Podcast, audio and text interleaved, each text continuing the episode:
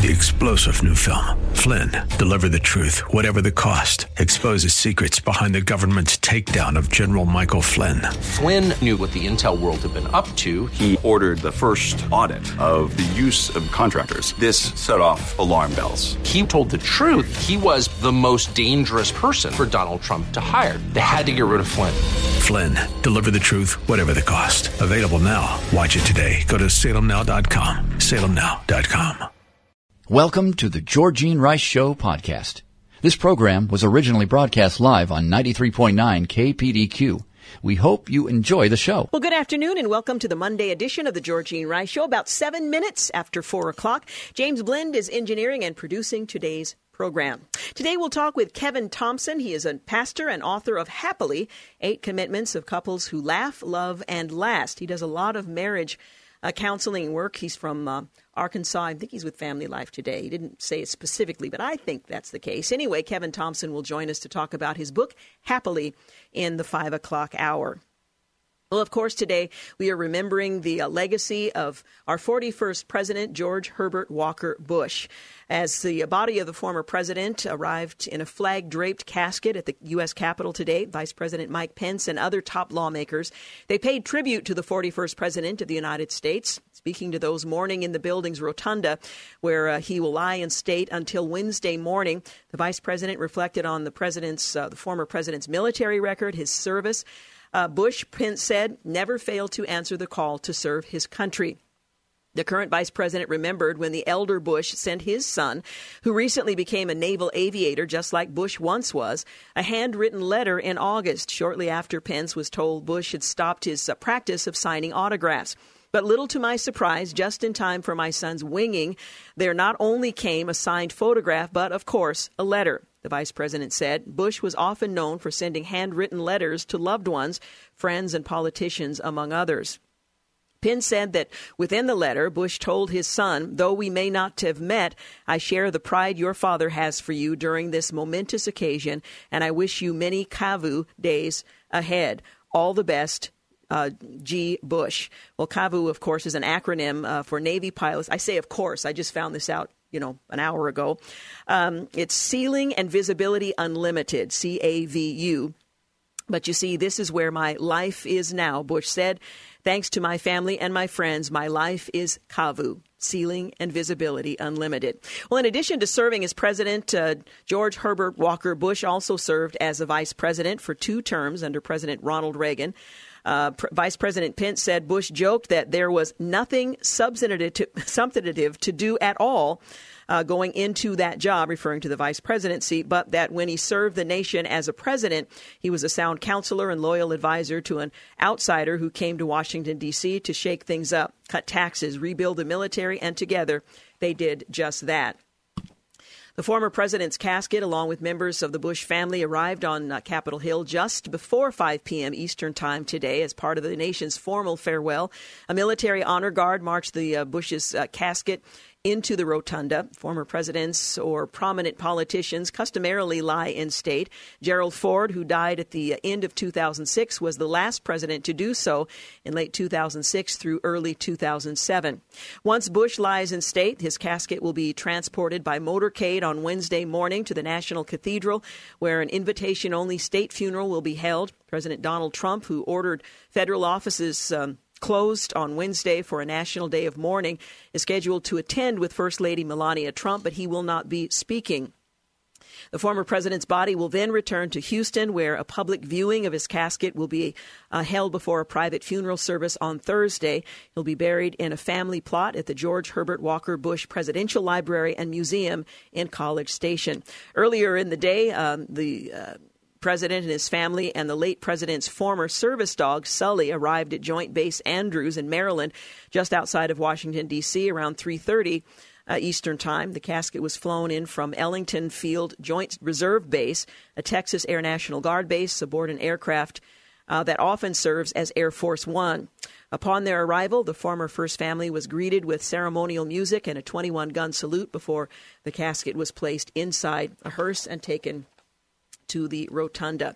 Former President George uh, Herbert Walker Bush, Bush forty-one, who spent a lifetime in public service and as the nation's leader, uh, scored a decisive victory over Saddam Hussein, but battled a, a, a, a faltering economy. He died at ninety-four. His family spokesman, John McGrath, said that Bush died shortly after ten p.m. on Friday, about eight months after the death of his wife, Barbara Bush.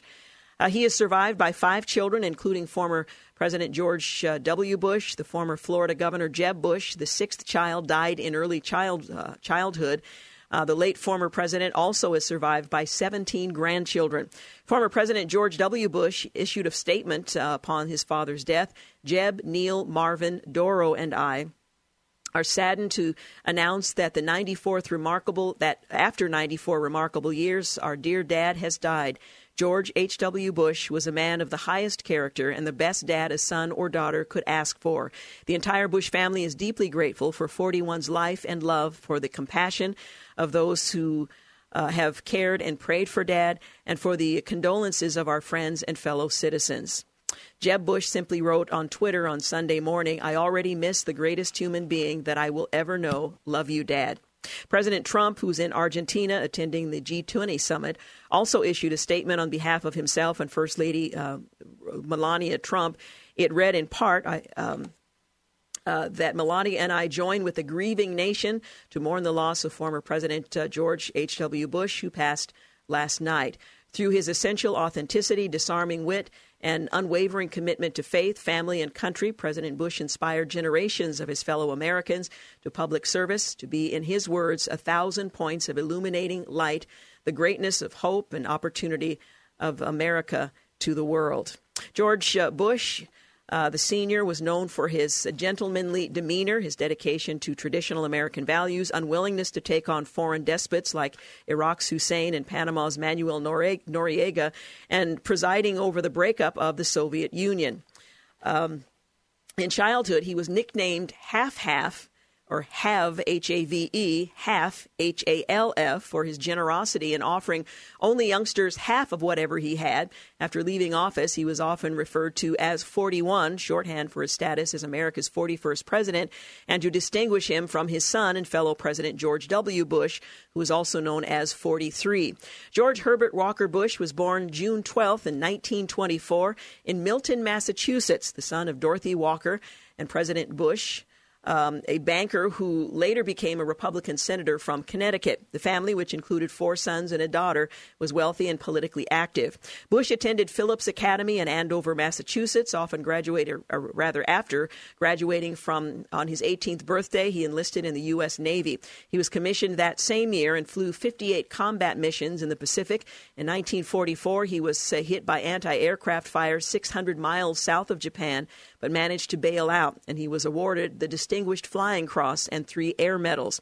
On January sixth of nineteen forty-five, the twenty-year-old Bush married nineteen-year-old Barbara Pierce of Rye, New York, whom he had met at a, a Christmas party three years earlier. They had four sons, George, Jeb, Neil, and Marvin, and two daughters, Robin and Dorothy. Uh, Robin died of leukemia at age three. Following World War Two, he enrolled at Yale University, where his son George W. was born. Bush graduated Phi Beta Kappa with a degree in economics and was captain of the varsity baseball team. He loved baseball. He and Barbara then moved to Texas, where he worked in the oil Uh, business and was elected to two terms in the U S. House of Representatives. After losing a campaign for the Senate in nineteen seventy, Bush was appointed to a series of high-level political positions: U S ambassador to the U N, chairman of the Republican National Committee, chief of the U S. Liaison Office in Beijing, and director of the Central Intelligence Agency, or C I A. In nineteen eighty, he was elected to the first of two terms as Ronald Reagan's vice president, and in nineteen eighty-eight was nominated by the Republicans to carry the party's banner, with Senator Dan Quayle of Indiana as his running mate in that year's presidential election. This America, his uh, brilliant uh, diversity, uh, diversity spread like stars, like thousand points of light, he said, in a broad and peaceful sky. He was speaking at the convention, the acceptance speech, and a thousand points of light phrase came to be associated with his administration. This is America, a brilliant diversity spread like stars, like a thousand points of light in a broad and peaceful sky. Well, as uh, at his June twentieth, nineteen eighty-nine inauguration, following his defeat of Democrat Michael Dukakis, Bush declared, "A new breeze is blowing and a world refreshed by freedom seems reborn. The totalitarian era is passing." And in fact, the world did dramatically change with the end of the Cold War, the breakup of the Soviet Empire, and the fall of the Berlin Wall. We're talking about the legacy of uh, Bush forty-one. We'll take a quick break and we'll be back. You're listening to the Georgene Rice Show podcast. It's aired on ninety-three point nine K P D Q. We're back twenty-one minutes after four o'clock. You're listening to the Georgene Rice Show. We're talking about the life and legacy of Bush forty-one, who has gone home as a man of faith um, to be with his wife and daughter and to see the one he worshipped face to face.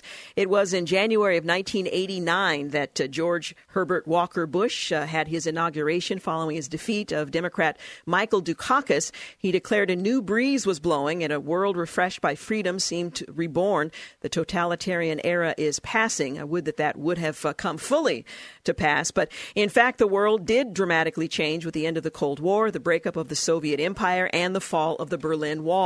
But Bush faced new international challenges as well. In nineteen eighty-nine, he sent American troops to Panama to depose that country's leader, General Manuel Noriega, who has returned uh, to the United States to stand trial as a drug trafficker. In nineteen ninety, he put together a thirty-nation coalition to oppose Iraq's invasion of Kuwait, and in early nineteen ninety-one, launched Operation Desert Storm, a one hundred hour land battle that routed the Iraqi army.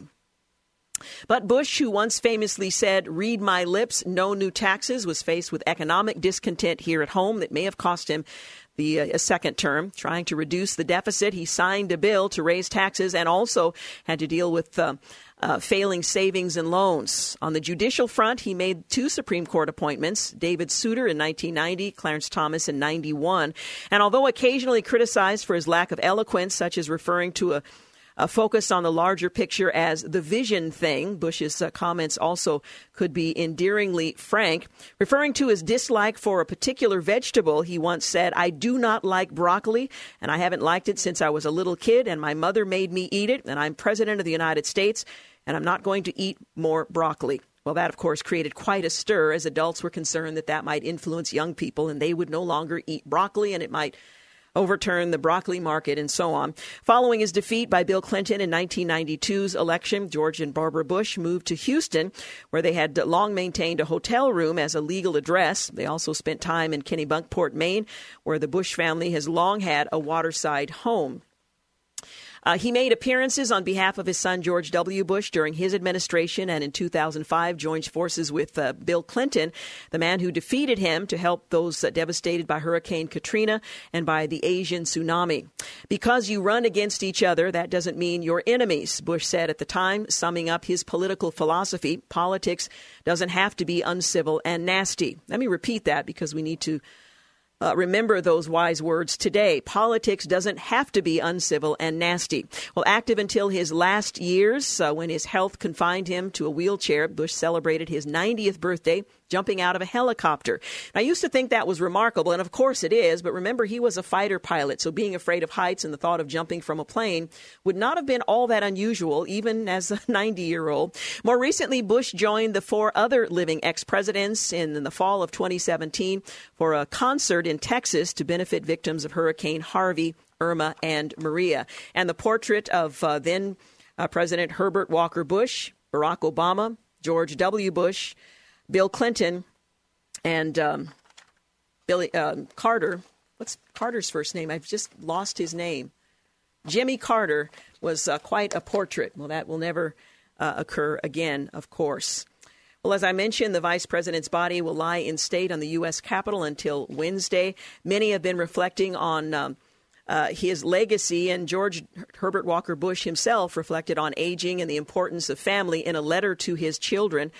Uh, President Bush uh, never penned a proper memoir, but did write this. Although there have been countless books written about him uh, by everyone from his wife and his sons to historians and former aides, um, he never wrote himself. And unlike some of his Oval Office predecessors and all of his successors, the forty-first president never put pen to pad to tell his life story, despite living a colorful and historic life that saw him, among other things, become a decorated Navy pilot in World War Two, head of the C I A, help bring about the end of this Cold War, and uh, watch his son be sworn in as president. Instead of writing a memoir, he sent letters and kept a diary from the age of eighteen, where he laid down his thoughts about everything from family and love to, uh, to life and aging.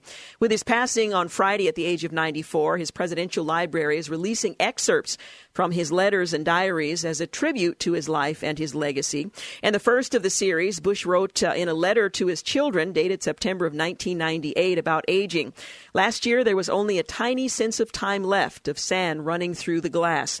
Bush continued, "I want to put this aging on hold for a while now. I don't expect to be on the A-team anymore, but I want to play golf with you, and I want to fish or throw shoes, and I want to rejoice in your victories, and I want to be there uh, for you if you get a bad bounce in life. And no doubt you will, for the seas do indeed get rough." The former president went on to talk about being viscerally involved in the lives of his children. He had six children: former President George W. Bush, former Florida Governor Jeb Bush, author Dorothy Bush Cook, Um, businessman Neil and Marvin Bush, and Robin, who uh, died at age three of leukemia. In the letter, Bush also joked with his family about getting emotional in his old age and talks about living a happy life. "If I shed tears easier now, try not to laugh at me because I'll lose more saline and that makes me feel like a sissy," Bush wrote. "And besides, it's okay to cry if you're a man, a happy man, me. All Bushes cry easily when we're happy or counting our blessings or sad." In a video to accompany the excerpt, Bush's uh, presidential library cobbled together videos of the former president and his family playing horseshoes, riding in a speedboat, and enjoying meals at their uh, estate in Kennebunkport, Maine. "Remember the old song, 'I'll be there ready when you are,'" Bush wrote. Well, I'll be there ready when you are, where there is so much uh, excitement ahead, so many grandkids to watch grow. If uh, if you need me, I'll, I'm here, devotedly, Dad." Well, Bush will be buried Thursday at the Bush Library Center, according to officials. The Bush family is still um, uh, participating in and arranging details of those um events. Well, George Herbert Walker Bush was the last president to serve in combat in World War Two. He joined the Navy, as I mentioned earlier, on his eighteenth birthday. He flew fifty-eight combat missions in World War Two, going on to win several honors, including a Distinguished Flying Cross and a Presidential Unit Citation. He died Friday night in Houston at ninety-four.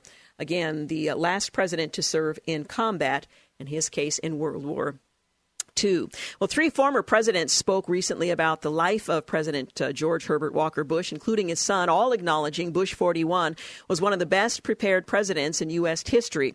Uh, "I think he's going to go down as the greatest one-term president ever," Bush forty-three told the news program on Sunday, "because of his foreign policy, deftly handling the end of the Cold War, for example, reunification of Germany."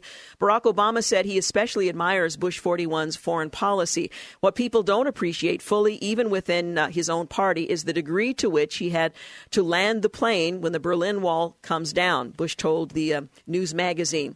"You have chaos potentially in the former Soviet Union and Russia," he said, and uncertainty in Europe. "All those things could have gone haywire at any point. At the uh, restraint, the caution, the lack of spiking the football that uh, they showed us, I think, an enormous achievement." Again, quoting Barack Obama.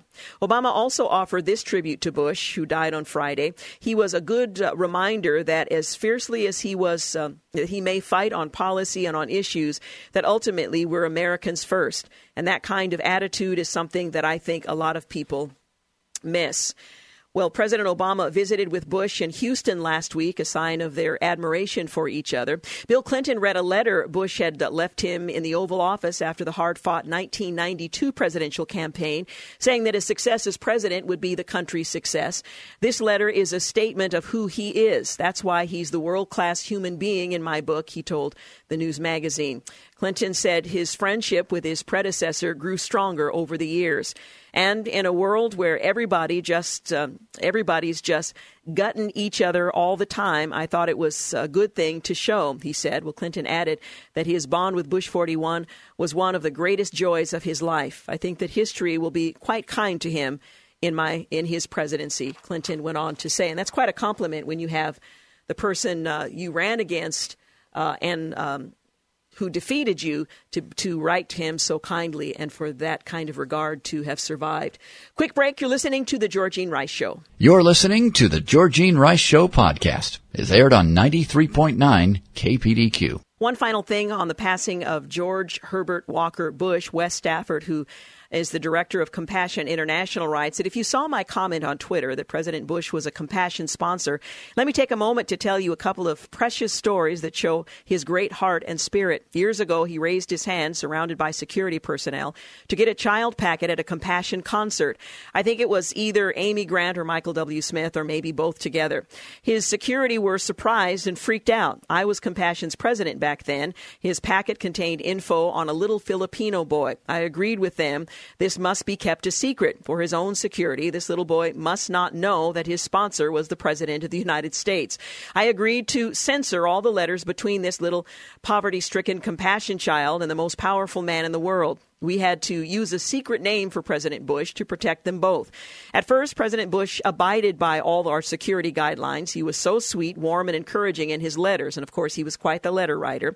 He praised his boy's cute little hand-drawn pictures and progress in school. He drew pictures of his own. He encouraged him to do his best and always love and respect the people around him. Even now, it brings tears to my eyes to remember the heart of this great man toward a little boy a world away in so many ways. Well, Bush's sense of humor and impish spirit could last only so long, and he began to cleverly break the rules.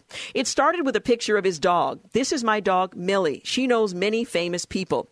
My favorite was when his son, George W. Bush, Bush forty-three, was president, and forty-one wrote another encrypted message. This year for Christmas, we are going to celebrate with my son at his house. He lives in a big White House.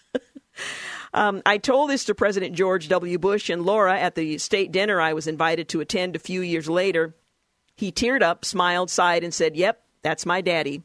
My heart aches with them and all of America at uh, at our loss of this great, great man. My resolve to honor him is to try to be a little more like him, kinder and gentler day by day. Just a sweet um, end to our reflection on the life of our forty-first president.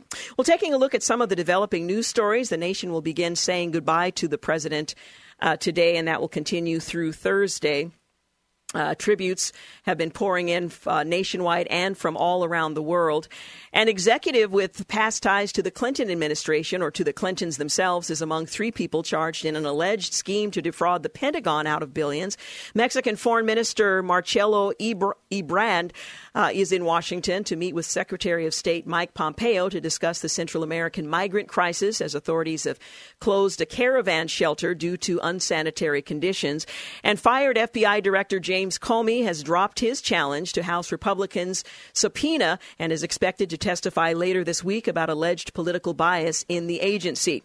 The ninety-day trade truce reached at the G twenty summit between the United States and China should boost financial markets through the rest of the year, some experts say, but the stock market could remain volatile. We'll just have to wait and see what actually happens.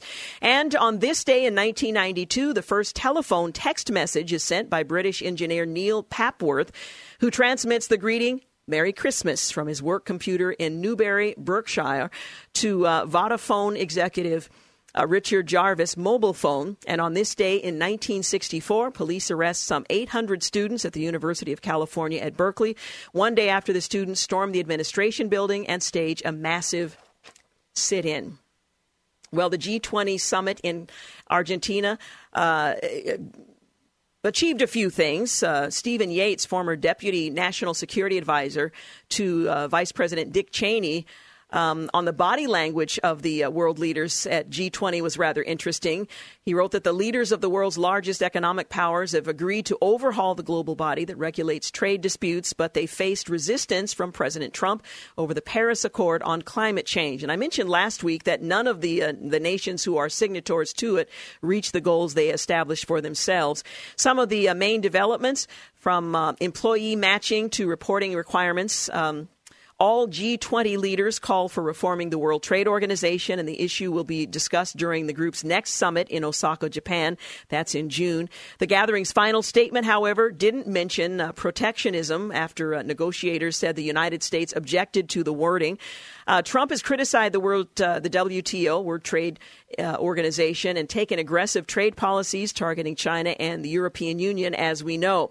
Well, financial markets will be uh, cheered up by the U S announcement that the president and uh, of the United States and Chinese President Xi Jinping agreed at dinner after the summit to uh, have a ninety-day truce in their trade battle.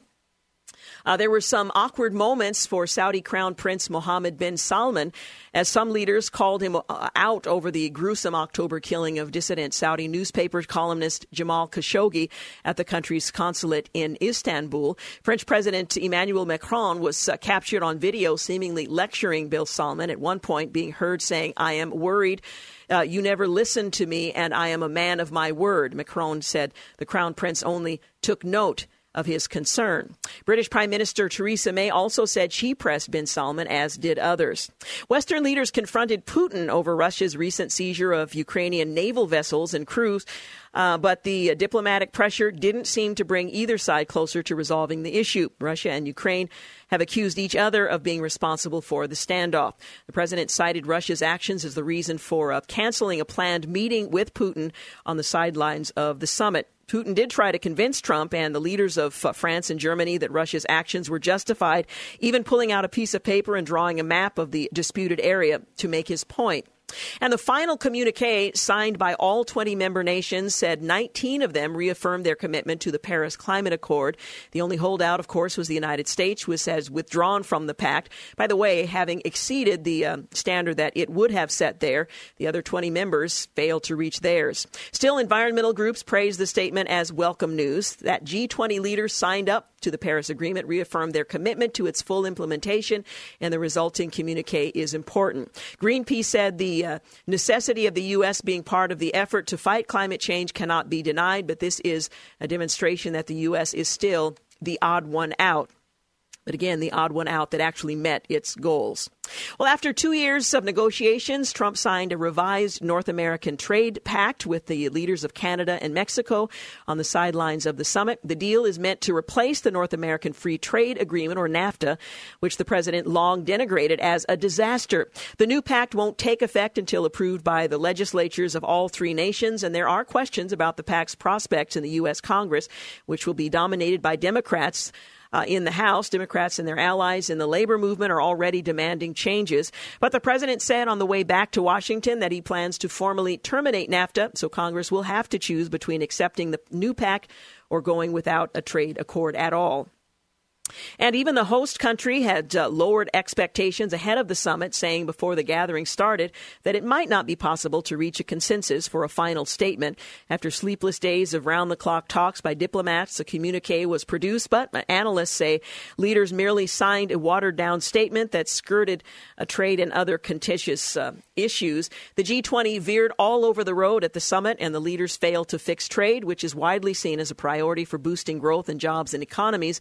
Thomas Burns, a distinguished fellow at the Center for International Governance uh, uh, Innovation, who has held leading roles at the International Monetary Fund and the World Bank in uh, Canada's government, said leaders buried their differences in obscure language and dropped language to fight protectionism, which had been uh, included in every G twenty communique since the leaders' first summit. This is clearly a retrograde step forced by the United States intransigence, he went on to say. So the next Um, G twenty in June. We'll see what happens then. The city government of Tijuana announced on Saturday that it has uh, closed down a migrant shelter at a sports complex close to the U S border that once held about six thousand Central Americans who hoped to get into the United States. Officials said all the migrants were being moved to a former concert venue, such as uh, or rather much farther from the border. This, the city said in a statement the sports complex shelter was closed because of bad sanitary conditions. Experts had expressed concerns about unsanitary conditions that had developed at the partly flooded sports complex, where the migrants had been packed in uh, into a space adequate for half their number. Mud, lice, infestation, and respiratory infections were rampant. Meanwhile, in one of his first acts in office, Mexico's new president Uh, has signed an agreement with his counterparts from the three Central American countries to establish a development plan to stem the flow of migrants seeking asylum in the United States. The Foreign Ministry said Saturday that the plan includes a fund to generate jobs in the region and aims to attack uh, the structural causes of migration from El Salvador, Guatemala, and Honduras. Thousands, mostly Hondurans, have joined caravans in recent weeks. Dozens um, uh, said that they are fleeing poverty and violence in their countries and their regions. You're listening to The Georgene Rice Show. We've got news and traffic. We're not there yet. Where where am I? Anyway, we'll be back in just a few moments. But we do have news and traffic coming. It's just not next. We'll be back. You're listening to The Georgene Rice Show podcast. It's aired on ninety-three point nine K P D Q. We're back. Who am I? Where am I? What time is it? Okay, it's fifty minutes after four o'clock. I've gotten myself together. Well, former F B I Director James Comey withdrew his legal challenge to a subpoena from the G O P-led House Judiciary Committee that has at least a few minutes left for him to testify next week behind closed doors. Well, in a reversal, Comey indicated he reached an agreement with House Republicans in a tweet on Sunday, one day before a judge said uh, had set to a rule on his effort to block the subpoena, as Comey hoped to convince lawmakers to allow a public hearing instead. Grateful for a fair hearing from judge. Hard to protect my rights without being in contempt, which I don't believe in. Well, in a court filing in federal court on Sunday, Comey's lawyers moved to withdraw his motion to quash the subpoena, writing, "He has now reached an acceptable accommodation with the House Judiciary Committee." So we'll We may or may not hear much of what comes of that event, but it will move forward. Well, conservative author Jerome Corsi on Monday filed a criminal and ethics complaint against special counsel Robert Mueller's team, accusing investigators of trying to bully him into giving false testimony against President Trump. Now, sadly, this is a tactic that is often used by prosecutors, so it's um, it's doubtful that he's going to get much traction out of this, but it does Uh, reveals some of the um, the things that are disturbing about how these things work. Well, the complaint, which Corsi has uh, threatened for days, is the latest escalation between Mueller's team and its investigation targets. The seventy-eight page document asserting the existence of a slow-motion coup against the president was filed to a range of uh, top law enforcement officials, including acting Attorney General Matthew Whitaker, Department of Justice Inspector General Michael Horowitz, D C's U S Attorney Jesse Liu, and the Bar Dis- uh, Discipline Disciplinary Council. Doctor Corsi has been criminally threatened and coerced to tell a lie and call it the truth, the complaint states. Well, Corsi, who wrote the anti-President Obama book, The Obama Nation, and is connected with political operative Roger Stone, has claimed for the past week that he was being improperly pressured by Mueller's team to strike a plea deal, which uh, he now says he won't sign. According to Corsi's complaint, they wanted him to demonstrate that he acted as a liaison between Stone and WikiLeaks founder Julian Assange on one side and the Trump campaign on the other, regarding the release of hacked emails from the Democratic National Committee. The complaint states that Mueller's office is now knowingly and deceitfully threatening to charge Doctor Corsi with an alleged false statement unless he gives them false testimony against Trump and others. The purported threat of a false statement charge, according to the complaint, pertains to a July twenty sixteen email from Stone asking him to get to Assange and get the uh, pending emails. Corsi's complaint says that he was unable to initially give accurate testimony on the uh, point until he could reload emails to his laptop. The complaint says he later amended his answer in an interview um, last week with Fox News' Tucker Carlson Tonight. Corsi said Mueller's team was happy with his answer until he couldn't give them what they wanted. Asked about uh, Monday's complaint, Mueller's spokesman Peter Carr said they would decline to comment, as did Justice Department spokesman. So another twist and turn uh, to uh, to watch. Special counsel Mueller's investigation isn't likely to wrap up anytime soon, as many have been speculating. Uh, as once expected, based on events this week, or I should say last week, former federal prosecutors say President Trump's former personal lawyer, Michael Cohen, pleaded guilty to Mueller's a team of lying to Congress about the timing of a proposed Trump building project in Moscow. Mueller is also considering additional charges against former Trump campaign chairman Manafort for allegedly violating an earlier plea deal. And his um, Mueller's charge was to uncover crimes and indict people, not write a report. Former Watergate prosecutor Nick Ackerman, or rather Ackerman, told the Daily Signal, expressing skepticism of reports the probe would wrap up before the twenty eighteen, the end of twenty eighteen. For weeks, uh, pundits and news reporters asserted that Mueller has uh, was close to wrapping up the probe, possibly even by the end of the year, with a report detailing his legal team's finding. The Cohen uh, plea, uh, plea rather also comes after the president's legal team provided written response to the prosecutor's questions. Uh, and again, uh, reflecting on it all, this week's events give uh, have given Mueller a better vehicle to continue his investigation at a time when someone in the uh, public, uh, rather some in the public, were feeling investigation fatigue, which they probably still do. Kevin Coffey, a former U S attorney for the Southern District of Florida, Um, speculated. A Trump tower in uh, Moscow was never built, but the negotiation, which Cohen now says continued into June of twenty sixteen, seems more significant than a meeting at the Trump Tower in New York that same month between a Russian lawyer and Trump campaign officials, Coffey added.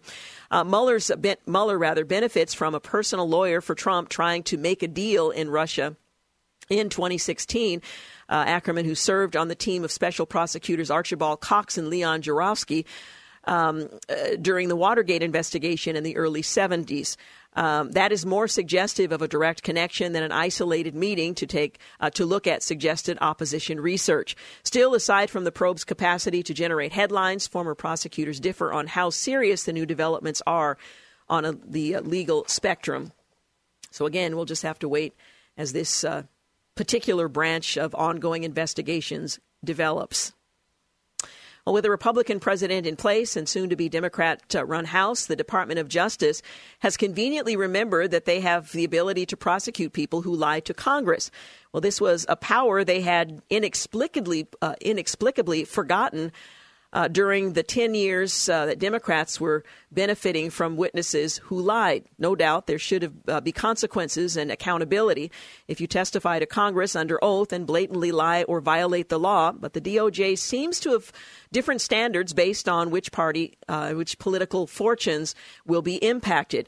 Uh, it's uh, this unequal application of justice that's dividing the country and threatens Uh, peace. Jason, uh, Jason Chaffetz writes that Michael Cohen, Donald Trump's former attorney, struck a plea deal with the Department of Justice for lying to Congress. But what about all the other egregious cases of misconduct uh, interacting with Congress? Why weren't those pursued or prosecuted? Let's look back at how a very similar case was handed just a few short years ago. Rather handled after F B I Director James Comey announced there would be no charges against Secretary of State Clinton or any of her associates for a variety of potential unlawful acts. Comey testified before the House Oversight Committee. Uh, Mister Chaffetz was the chairman of that committee at the time. When I asked Comey specifically if he had reviewed Secretary Clinton's testimony before the Benghazi Select Committee, he confirmed the F B I never reviewed nor considered that testimony. As chair of the Oversight Committee, I, along with the Judiciary uh, Chairman Bob Goodlatte, sent a formal request to the D O J. We never even got a response. Note to uh, note the contradiction. Uh, Cohen is forced into a plea deal, and Clinton's lies to Congress were not even reviewed. The inconsistent inconsistency always seems to conveniently favor the Democrats and penalize those connected to Donald Trump. Again, Jason Chaffetz, former member of Congress, uh, pointing out and asking the question, why is Michael Cohen prosecuted when Hillary Clinton, Eric Holder, and Lois Lerner were not for similar actions that had much uh, more significant uh, import? Well, Democratic House Minority Leader Nancy Pelosi vowed to pass legislation that would put so-called dreamers, young undocumented immigrants who came to the United States as children, on a pathway to citizenship when her party retakes control of Congress, lower chamber, in January. America draws strength from our long, proud heritage as a nation of immigrants. In the majority, Democrats will work to reverse the Republicans' destructive anti-immigrant agenda, she said in a statement on Saturday, responding to a letter sent Thursday by the Congressional Hispanic Caucus. Our House Democratic majority will once again pass the DREAM Act to end the uncertainty and fear inflicted on patriotic young men and women across the country, end quote. Well, lawmakers in the caucus urged Pelosi, who is vying to secure her second spell as Speaker of the House during the upcoming congressional session, to schedule votes on legislation to codify protections for recipients of the previous administration's Deferred Action for Childhood Arrivals, or DACA program, and for immigrants with temporary protected status within the first one hundred days of the one hundred sixteenth Congress. We will protect T P S recipients and those fleeing unimaginable violence, Pelosi added. Representative um, Adriano Espelier uh, told the New York, or rather from New York, uh, told uh, the news that one of the members of Congress who signed the letter to Pelosi uh, that Democrats should move ahead expeditiously. Well, the congressman Uh, from New York added House Democrats should try to pass the bills within the first one hundred days. Well, the Trump administration tried to dismantle DACA, which covers approximately eight hundred thousand undocumented immigrants, in the fall of twenty seventeen, but a prolonged court battle has kept the program alive. The Department of Homeland Security also announced the eventual termination of T P S programs for El Salvador, Honduras, Sudan, and Haiti, but a federal judge blocked that decision in early October.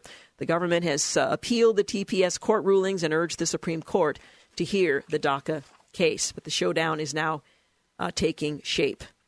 We've got news and traffic coming up at what is actually the top of the hour. When we come back, we will hear in um, in that hour from Kevin Thompson, pastor and author of Happily, Eight Commitments of Couples Who Laugh, Love, and Last. You're listening to The Georgene Rice Show. You're listening to the Georgene Rice Show podcast. It's aired on ninety-three point nine K P D Q. Well, good afternoon and welcome to the second hour of the Georgene Rice Show, brought to you in part today by Liberty Coin and Currency. Coming up later this hour, we're going to talk with Kevin Thompson. He is a pastor and an author. His book is titled Happily, Eight Commitments of Couples Who Laugh, Love, and Last. That's coming up in the uh, next segment of today's program. We've uh, certainly been following the vice pre- I should say the president, although it's not wrong to say vice president, but President George Herbert Walker Bush. His casket arrived at the U S Capitol for a ceremony uh, earlier today, and it's been uh, fascinating to watch the uh, events surrounding uh, his passing and how we here in the United States honor our Uh, dead leaders, and uh, just watching some of the images was fascinating. Uh, in any event, we talked more about that in the first part of the program. If you'd like to hear that, you can go to our podcast where you can hear not only that part of the program, but it's in the program in its entirety. Well, the United Nations Human Rights Committee drafted a memo saying that abortion and physician-assisted suicide should be universal human rights. Hmm. The memo, or general comment on the International Covenant on Civil and Political Rights, calls for abortion to be decriminalized everywhere, again undermining the sovereignty of nations who may decide for themselves whether or not abortion should be permitted within its boundaries. Nations and states should not introduce new barriers and should remove existing barriers to abortion, including barriers caused as a result of the existence of conscientious objection by individual medical providers. So not only are they suggesting that Uh, abortion and physician-assisted suicide should be human or universal human rights, but that those who are trained uh, medically should not be uh, given the right of conscience to avoid uh, doing those procedures. The committee that uh, put forward the draft is headed by former Chilean President Michelle Bachelet. According to uh, Crux, aborting an unborn baby was illegal in Chile until August of twenty seventeen, when the nation's lawmakers ruled to decriminalize abortion in cases of rape, fetal um, uh, abnormalities, and when the mother's life is in danger. Young people should have access to contraception as well as guaranteed access to post-abortion health care in all circumstances and on a confidential basis. In other words, without parental notice or consent, the draft also said. Uh, Crux reported stigma against abortion should also be discouraged, the draft noted. So that requires some social engineering, because there will always be a population that um, believes in the value of human life, the sanctity of human life, that will oppose such a thing. But that needs to be dealt with, according to this U N committee. The U N Human Rights Committee successfully ordered the Irish government to pay roughly thirty-four thousand dollars to a, a citizen and provide her with psychological treatment in November of twenty seventeen to compensate for her travel expense in order to obtain an abortion elsewhere.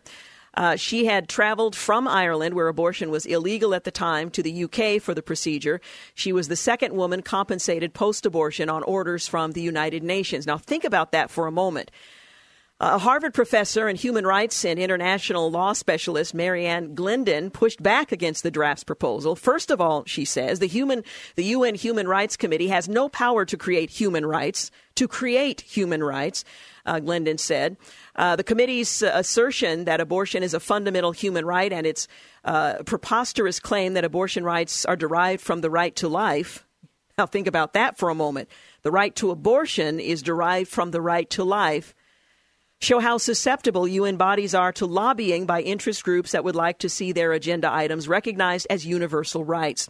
The drafted copy also addressed physician-assisted suicide, directing medical professionals to facilitate the termination of life of afflicted adults, such as those who are terminally ill, who experience severe physical and mental pain and suffering, and who wish to die with dignity. And notice how broad that uh, is being defined. You don't have to be terminally ill, although it's it's listed, but you don't have to be terminally ill. If you have mental pain, if you are mentally ill, uh, that would qualify. If you are suffering, that would qualify under this uh, this draft. The American Academy of Family Physicians announced in early October that it no longer opposes physician-assisted suicide, instead taking a neutral position on the matter. I'm not sure you can take a neutral position as a governing body of significant influence, but that's what they are attempting to do. The Massachusetts Medical Society also voted to repeal its policy regarding assisted suicide and euthanasia in December, moving from its well-established opposition to neutral engagement on the practice. California, Colorado, Vermont, Hawaii, Montana, and Washington, along with Oregon, permit physician-assisted suicide uh, at this point, sadly. Well, the whereabouts of the Chinese scientist He Jianqiu, uh, who claims to have created the world's first gene-edited babies, remains unknown amid rumors that he's been arrested. Reports claim that he was placed under effective house arrest in Shenzhen after making the, an appearance at the Second International Summit on Human Genome Editing in Hong Kong last Wednesday. However, claims of his detention were dismissed by his former employer, Southern University of Science and Technology, according to the South China Morning Post. The university declined to elaborate any further. His whereabouts, however, are unknown, and of course that lends itself to speculation. The scientist sparked global controversy last week when he announced in a YouTube video that he'd successfully used a gene editing tool to modify the D N A of two embryos. Apple Daily on Sunday reported that the scientist had been brought back to Shenzhen by the university president. Uh, the two also had a six-hour meeting on He's controversial research. Well, Chen is currently under house arrest on campus, the report said, adding that there were security personnel standing guard on university grounds. When asked about his, uh, or rather He's, Uh, report uh, reported arrest, a spokesman for the Shenzhen-based university told South China Morning Post, right now nobody's information is accurate, only the official channels are. And what those official channels are is uh, open for some questioning. Uh, she declined to elaborate on the matter, saying, we cannot answer any questions regarding the matter right now, but if we have any information, we will update it through our official channels. Well, the scientist gave his first public remarks on D N A manipulation at the Hong Kong conference, saying that he He modified the genetic material of twin girls to make them resistant to infection with the AIDS virus. Now, why he chose that thing in particular is unclear, except or unless perhaps the parent or parents uh, have H I V or AIDS. Well, his controversial work, uh, which earned him the nickname Chinese uh, Frankenstein, was condemned by the medical community and Chinese health officials who said they know nothing of the experiment. He is also facing, and that's the name, he is also facing an investigation from the Ministry of Science and Technology, which has ordered him to stop any research. So um, waiting to uh, find out what his uh, fate might be. Meanwhile, Mark Thiessen writes that gene editing is here and it's uh, an enormous threat. He writes in the Washington Post, the Chinese scientist claimed to have created the first genetically edited babies, has invoked widespread condemnation from the science community. This is far too premature, one American genetic scientist told the Associated Press. But there is a larger question, should we be doing this at all? Well, the Chinese scientist uh, used a gene editing technique known as CRISPR to alter the D N A of two children in a petri dish and attempted to make them resistant to H I V. This is not what has American scientists up at arms. In fact, researchers in the United States have done the same thing. In twenty seventeen, scientists at Oregon Health Sciences University used CRISPR to genetically alter human embryos to make them resistant to an unidentified disease. The difference is that he then implanted his edited embryos. The American researchers killed theirs. Now, the whole thing sounds fishy to me, but we'll continue. He writes, the prospect of genetically eliminating crippling diseases is certainly appealing, but this promise masks a darker reality. First, there is a difference between genetic engineering and the extremely promising field of gene therapy, in which doctors use CRISPR technology to repair the D N A of defective, non-productive cells, allowing them to treat cancer, genetic disorders, and other diseases. In gene therapy, the genetic changes affect only the patient. In genetic engineering, scientists alter the entire genetic structure of the resulting human being, changes that are then passed on to future generations. Playing with humanity's genetic code could open a Pandora's box. Scientists will eventually be able to alter D N A, not just to protect against disease, but also to create genetically enhanced human beings. The same techniques that can eliminate muscular dystrophy might also be used to enhance muscles to improve strength or speed. Techniques used to eliminate dementia may also be harnessed to enhance memory and cognition. That would be have profound societal implications. Only the wealthy would be able to afford made-to-order babies. This means the privileged few would be able to eliminate infections and improve the talent, beauty, structure, and I Q of their offspring, thus locking in their privilege for generations. Those at the bottom would not. This would be a death blow to the American dream, the idea that anyone who is willing to work hard in this country can rise up the economic ladder. Indeed, genetic engineering could actually eliminate opportunities for those at the bottom.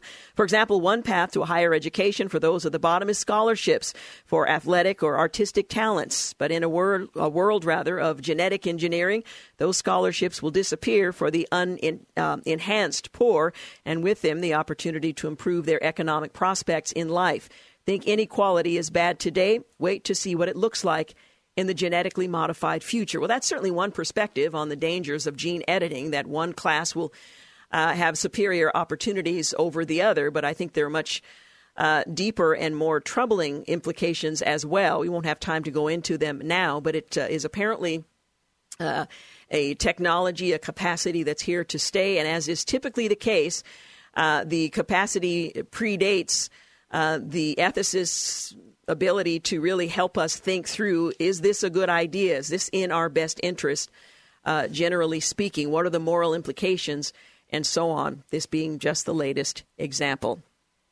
Now, coming up, we're going to talk with Kevin Thompson. He's the author of Happily, Eight Commitments of Couples Who Laugh, Love, and Last. It's a great book that offers some concrete Uh, suggestions that can help avoid problems in uh, early in marriage, or if you have them, to identify them and how to respond. So we'll talk with uh, Kevin Thompson, who's not only an author, but also a pastor as well.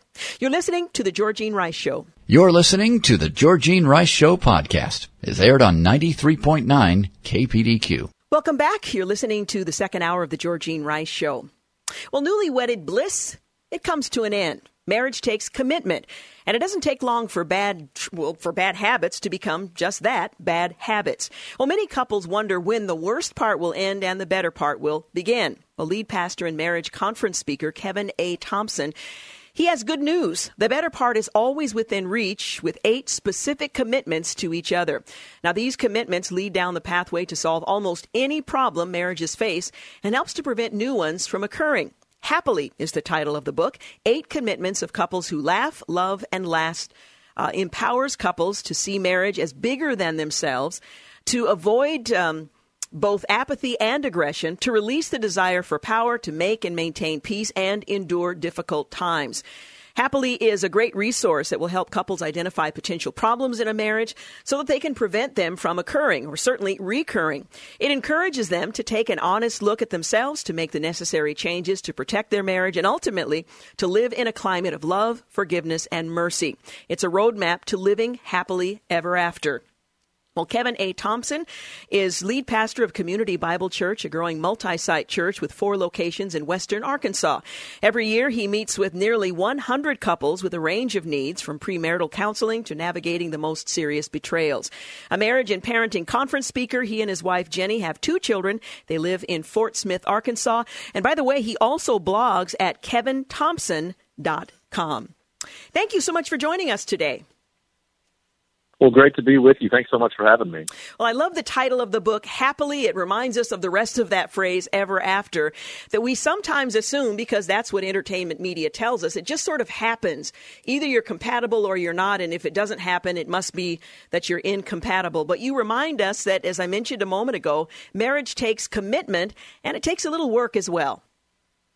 There's no doubt about that, Georgina. And I think so often in our society, people think that a happy marriage is just a flip of a coin. Mm-hmm. Uh, you know, it's fifty-fifty. Maybe maybe we'll get lucky and get it. I just don't see it that way at all. I think it instead is a flip of the will. It is. It takes this great intention now to make the effort to do the work. And you think about it. There's nothing in life that's good that happens by accident, that we just drift into. We don't we don't suddenly, if I lose twenty pounds and somebody asks me, how'd you lose twenty pounds? I don't say, you know, it's the most amazing thing. I just drifted into the vegetable aisle at the grocery store. It doesn't happen that way. It takes this great deal of intention to lose weight, to get in shape, to learn, to be educated. The exact same thing true, is true about marriage. It takes a great deal of intention for a man and woman to love each other over a lifetime. It doesn't take a lot of intention to fall in love, but it takes a, a great deal of intention to stay in love. Yeah, yeah. And the rewards are are priceless. When you make that commitment, when you exercise that intention. I've been married for thirty-six years. We're working on thirty-seven. And I can tell you the best is yet to come. It just gets better and better because of the commitments that we've made. That doesn't mean we haven't had challenges, because we have. But working through them and living that commitment has been uh, more rewarding than I think I could probably explain. Oh, I can only imagine. You think about it, Georgine. I don't know about you, but uh, I, I've been watching today uh, the ceremonies with, with President George yes. H W Bush. And you, you think about it for a moment. I can't think of anybody that feels pity for George H W Bush and Barbara Bush, for the relationship that they have, for what's instead, they are our models of what we yes. desire, of what we long for, and how is it that we get that? And you think about it. They they went through great tragedy and the loss of a child mm-hmm. and how much time they had to spend apart at war and all those various challenges of uh, of having children that, that at times were rebellious and later became president, right? And, and so you think about the relationship that they had. That is what we pursue after. And I honestly believe that if we can intentionally kind of direct our actions and activities to these basic commitments, uh, that this is much more available to, to us uh, than we than we think oftentimes. Regardless of the examples we've had in our background, whether or not our parents were happily married, it's possible for all of us to live happily ever after uh, when we exercise that commitment. The subtitle of your book is Eight Commitments of Couples Who Laugh, Love, and Last. Can we just briefly go over those eight to give us some idea of what are the things that we need to be intentional about?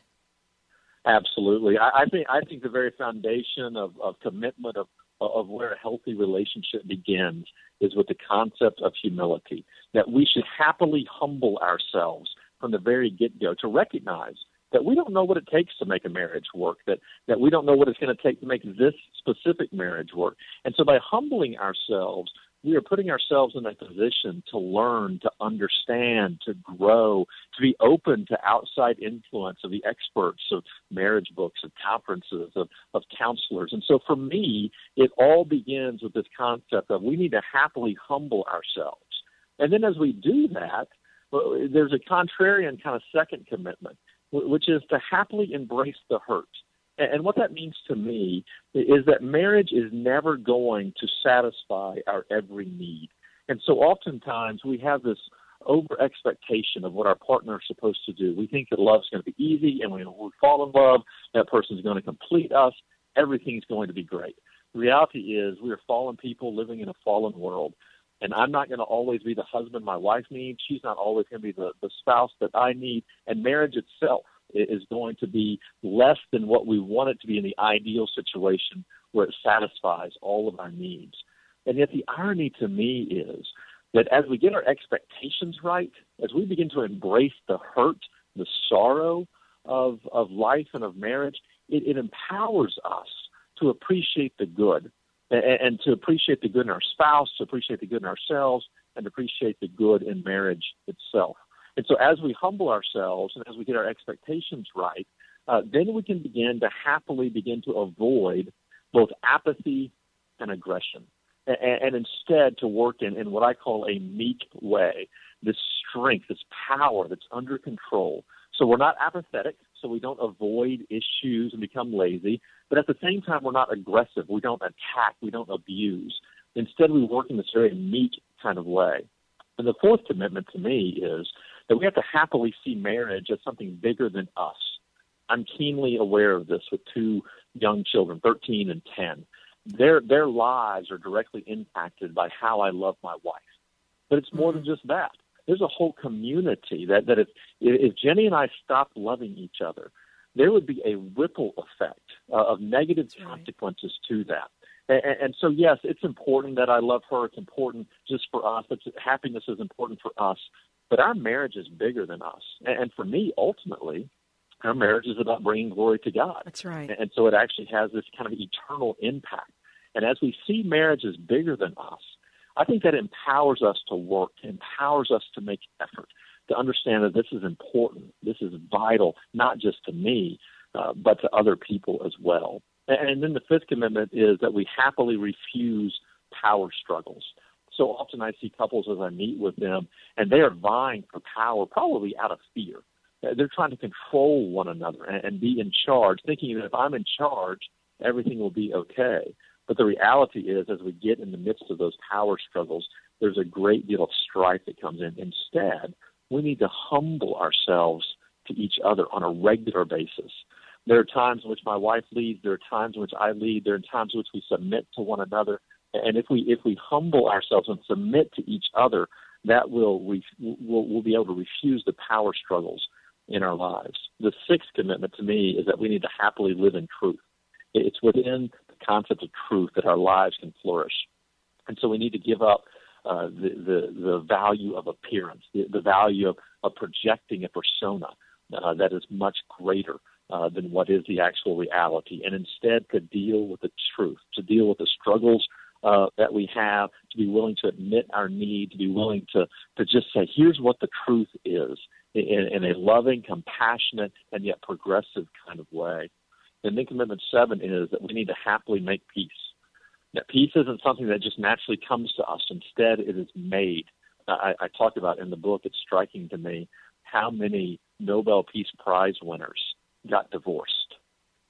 Fascinating whenever you think about it. They mm. can they can navigate the dance of international peace, but they couldn't do it within their own bed. And, and peace is something that has to be made, and it has to be, we have to learn how to communicate, how to love each other, how to, how to find the middle ground.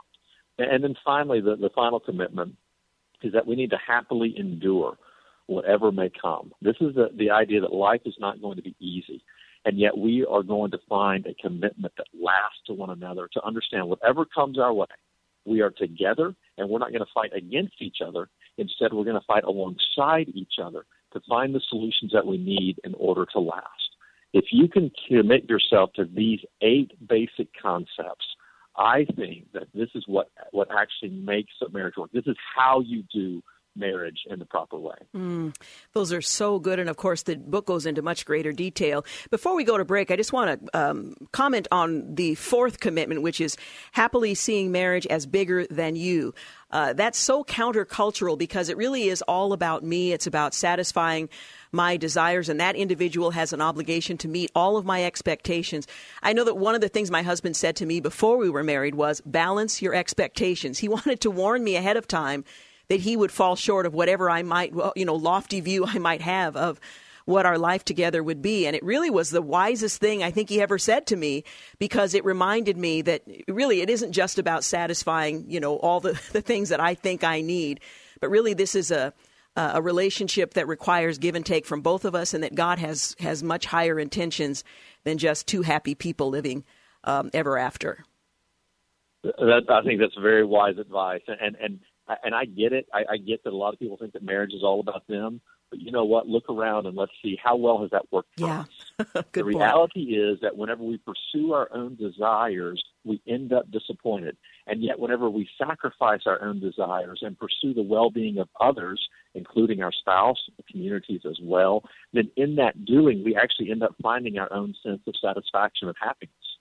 Yeah, it may feel counterintuitive, but that is precisely the, the way God intends for us to live. We're going to take a quick break, but continue our conversation with Kevin Thompson. He is a pastor and author of Happily, Eight Commitments of Couples Who Laugh, Love, and Last.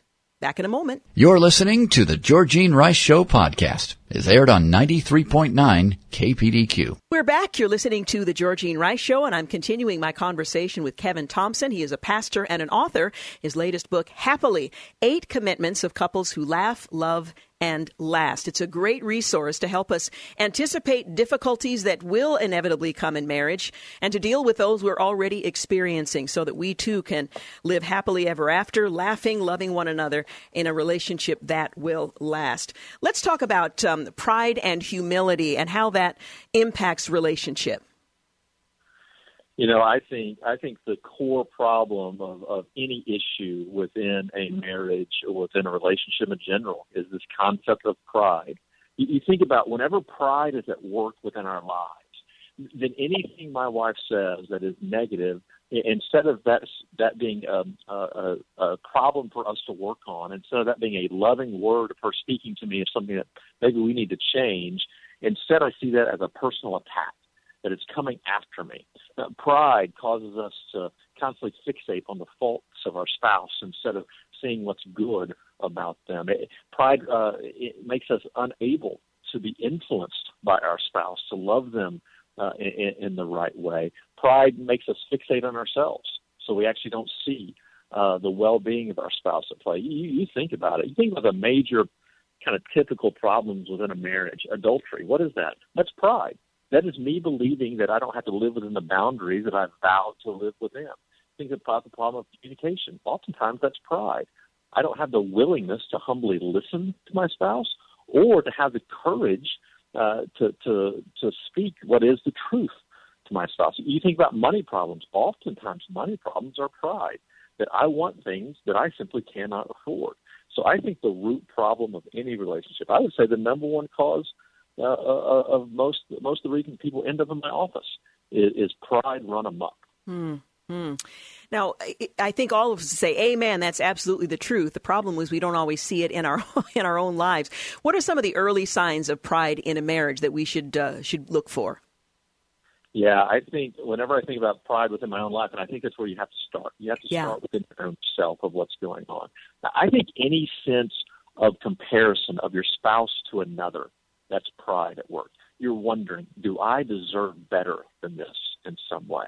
I think any sense of contempt, any concept of I don't even listen to my spouse anymore because uh, they aren't as as smart as I am. They aren't on the same level playing field as I am. Any sign of contempt uh, would be a sign that, that pride is now somehow at play. Not listening to your spouse, I think, is a great example of pride. Not asking their opinion, not being aware of what's going on Uh, throughout their day begins to show that maybe we're fixated uh, a, a little bit too much on ourselves and, and not enough uh, on our spouse. Pride, it, it, it oozes into every single crack into who we are if we don't stay on top of it on a regular basis. And, and probably the, the first sign of pride in your life is if you don't even think about it. If you're not even thinking about how pride plays uh, within your own heart and soul, it probably already owns you. Mm-hmm. One of the things that I will say about having been married for thirty-six years is that relationship reveals aspects of my true nature that I was unaware of before uh, getting married, things that I'm not particularly proud of. Um, can you talk about not only why this is helpful, but how this is a gift for us? And that's part of God's intention in marriage, that we learn our true nature through that relationship. Oh, I don't think there's any doubt. I, I, I never knew Uh, how bad I was until I got married. And then having kids, having kids just kind of doubles that, right? I think before we get married, we have this ability uh, to be alone, to be isolated. And, and so if I'm having a bad day, I could go back to my dorm room or my apartment. Uh, even though I had roommates, I could go back into my own room and be there by myself and kind of wait until I was in a better spot and then reemerge into the world. Well, whenever you get married, you can't do that. That person is there. And whenever you have kids, you can't do that. Those kids are even in the bathroom with you. There's just no place to hide at that moment. And yet I think it is a tremendous gift from God that, that marriage reveals our need for transformation. And I think the writers are right, that ultimately our own happiness is not the primary goal of marriage, but instead it is the transformation of our own hearts. And, and marriage is a great avenue in which God can change us. But he can't change us until we recognize our faults, until we recognize our problems. And marriage will reveal to us our selfishness, our self-centeredness, our impatience, our inability to love. It will challenge us to live out our vows, to live out our commitments, to be gracious and kind and compassionate in all situations and circumstances. And so I think I think it is a tremendous gift to us, even when the problems arise. Mm-hmm. It's, a, it's, a, it's a way that God is opening our eyes to, to our desperate need for his grace. One of the things you write about is mercy and why that's important to uh, to marriage. Can you um, talk about some of the behavioral traits that are associated with not having Um, mercy in a relationship and why then it's important to have mercy? Yeah, whenever I think about the concept of mercy, I, I you know, I mean, where you all are in Portland, you know, you have these uh, these great earthquakes, and, and what's happening is one landmass is pressing against the other, and, and the friction begins to build until finally there's a giant slip and all the chaos that takes place. I think that happens in a lot of relationships. No matter how much you love your spouse, no matter how, how in tune you are, on the same page you are, the reality is these two land masses are not always moving in the exact same direction. And, and there is a friction as we rub up against each other, as we try to go in separate directions. Mercy, to me, it, it, it is this great salve that just kind of lubricates the relationship. It allows us to ease the friction somewhat. Uh, and, and to have a love and a compassion and a grace with one another as we really kind of bump into each other as we're heading in different directions. And, and so mercy, to me, expresses itself, it, sometimes in very small ways, sometimes just the concept of a please uh, or, or a thank you, a recognition of the kindness of your spouse, a showing of kindness to them. Uh, uh, mercy can uh, can can understand when our spouse makes a mistake. We we know our own need for mercy, how we make mistakes as well. Mm-hmm. It doesn't excuse their behavior, but there is this kindness and graciousness and, and, and an ability to identify with our spouse uh, in the midst of it. If nothing else, mercy to me means the ability when Jenny and I ha- have a disagreement of some sort. Mercy is the one that goes to the other first and reconnects and shows that, you know what, we're going to get through this in some way. Mercy listens when other people are tempted to, to talk instead. Mercy, to me, is this great kind of hidden oil that, that just kind of uh, brings a, a soothing nature to the relationship when, when there's uh, abrasions or fractures uh, that are taking place. Mm-hmm. That's so good. You write about proximity, and one might assume if you're in a marriage, you're always in proximity to one another. But you make the point that it's so important to a marriage uh, that we need to be intentional about um, making, uh, trying to be closer to one another. Can you um, tell us why that was important to include and, and what you mean by proximity being so important in a marriage? I think so. It's a, it's a very basic kind of concept. I mean, you think about it, uh, boy and girl go out on their first date.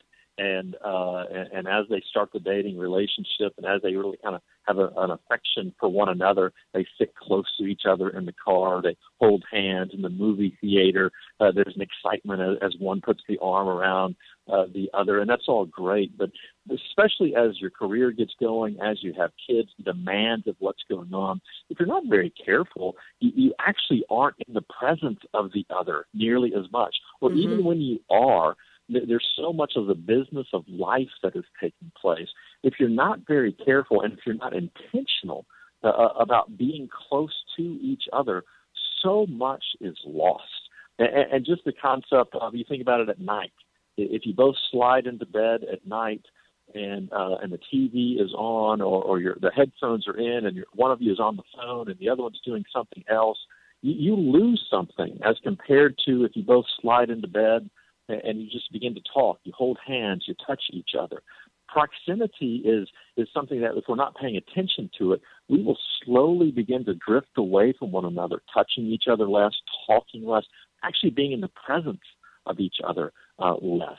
And then it becomes this great danger uh, because I don't think we understand what is lost when a man comes home and just goes to his man cave and, and the woman is someplace else in the house. Mm. If, if, a, if a couple will show some intention. Now, I get it. When the kids are out of the house, uh, I, I get that you're going to need some time alone and some space alone.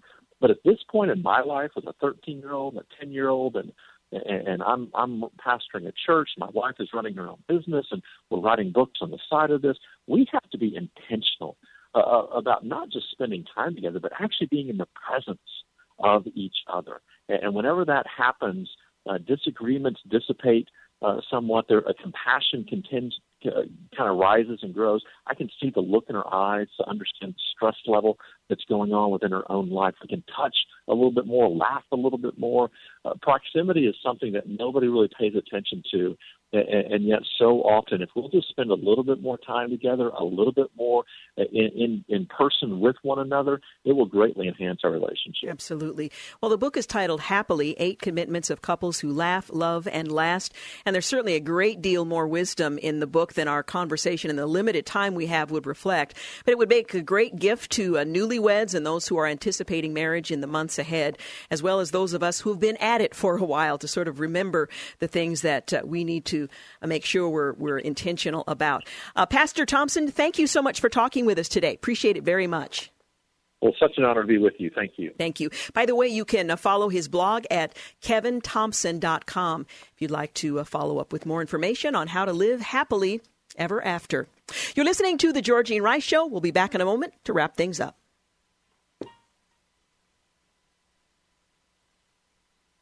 You're listening to the Georgene Rice Show podcast. It's aired on ninety-three point nine K P D Q.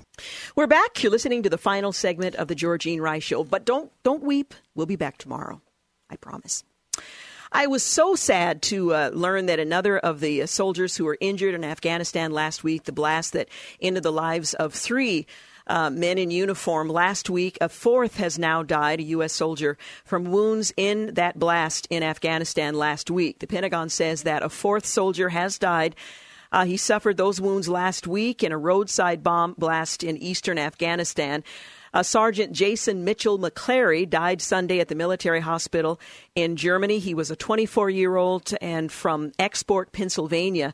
Three other service members were killed in that explosion last Tuesday in Ghazni, and two others uh, were wounded, and we can only hope and pray that they will survive their injuries. It was the deadliest attack against U S forces in Afghanistan this year. The Taliban claimed responsibility. McClary was signed to the first uh, Striker Brigade Combat Team, fourth Infantry Division, based at Fort Carson, Colorado. And for that family and the families of the other three, this is going to be a very different holiday season. I am reminded of the challenges that so many of our neighbors uh, will face as we move toward the holidays. It's a time of love, joy, peace, and um, and hope. And for many who have lost so much, our neighbors to the south in California and Paradise who Uh, have lost all of their material goods. And I, I think I mentioned um, one of the Singing Christmas Tree members had mentioned that fourteen of her extended family members lost everything in that uh, that fire. And they had intentionally focused on what they gained and the benefits of being free from the stuff that they had accumulated. Now, that takes a lot to come to that conclusion under those circumstances. But so many of our neighbors are suffering. There's grief. There's disappointment. There's loss. I think about those on the other side of the U S border. Whatever side you are on, whether or not uh, immigration should allow them into the country while being processed and all of that. Um, I, I pity those who have t- made such a, a long journey to come to a border that they hoped would change life for them. Now, laws are important, and I, I think they need to be um, they need to be followed. But when you look at the lives of the people who are there, whether or not they enter the United States, turn around and go home or remain in Mexico, my heart goes out to uh, to those who are looking for a place of of freedom and safety. So as we're enjoying um, the holidays, as we're singing Joy to the World. I hope we are also mindful of those around us, the elderly person who lives maybe down the street or next door. Nobody's coming to the house. The family doesn't live nearby, or maybe there are no family members. And for them, Christmas is just another day of loneliness. Maybe we're thinking about um, uh, somebody who's homeless that we walk by or drive by every uh, every day, maybe doing something extraordinary um, that just says your life has value and um, I, I notice you. I, I see you. I don't know what uh, God might prompt you to do, but I've just reminded that there are many of our neighbors who are suffering. I, as you know, I returned recently from India, and I've thought a lot about virtually everything in my life that I might complain about. I was at McDonald's earlier today, for example, and I was in the drive-thru. I was trying to quickly get something and come back to the office, and it seemed like it took forever. And then it occurred to me, I'm sitting in my car. I have a car. Uh, it's climate-controlled. Um, and I'm waiting for food that's been prepared for me, and it's going to be the food that I've selected. I don't have to do anything but uh, drive up to the window, put my arm out, and take the food. I can eat it um, at my leisure, and I'm going to go back to a climate-controlled, comfortable office where I'll continue working, and they pay me to be here. I really have very little to complain about, and I need to be more mindful of those uh, who are less fortunate. Fortunate, I hate that word, um, but you know what I mean. Uh, anyway... Um, And thinking about this uh, U S soldier who has died from his wounds in Afghanistan changes everything for his family uh, back here at home. If you might want to remember the McClary family as they are mourning the loss of their son. And uh, as I mentioned, he's from Pennsylvania. Taking a look at uh, this week on the Georgene Rice Show. Tomorrow we're going to talk with Mary T. Letterleitner. Wow, Letterleitner. Uh, she's the author of Women in God's Mission, Accepting the Invitation to Serve and Lead. Now, for some women who are already in positions of leadership, this may seem like, ah, what's the big deal? But for others, um, it's a real challenge to see how is God going to use me in uh, in ministry and in mission.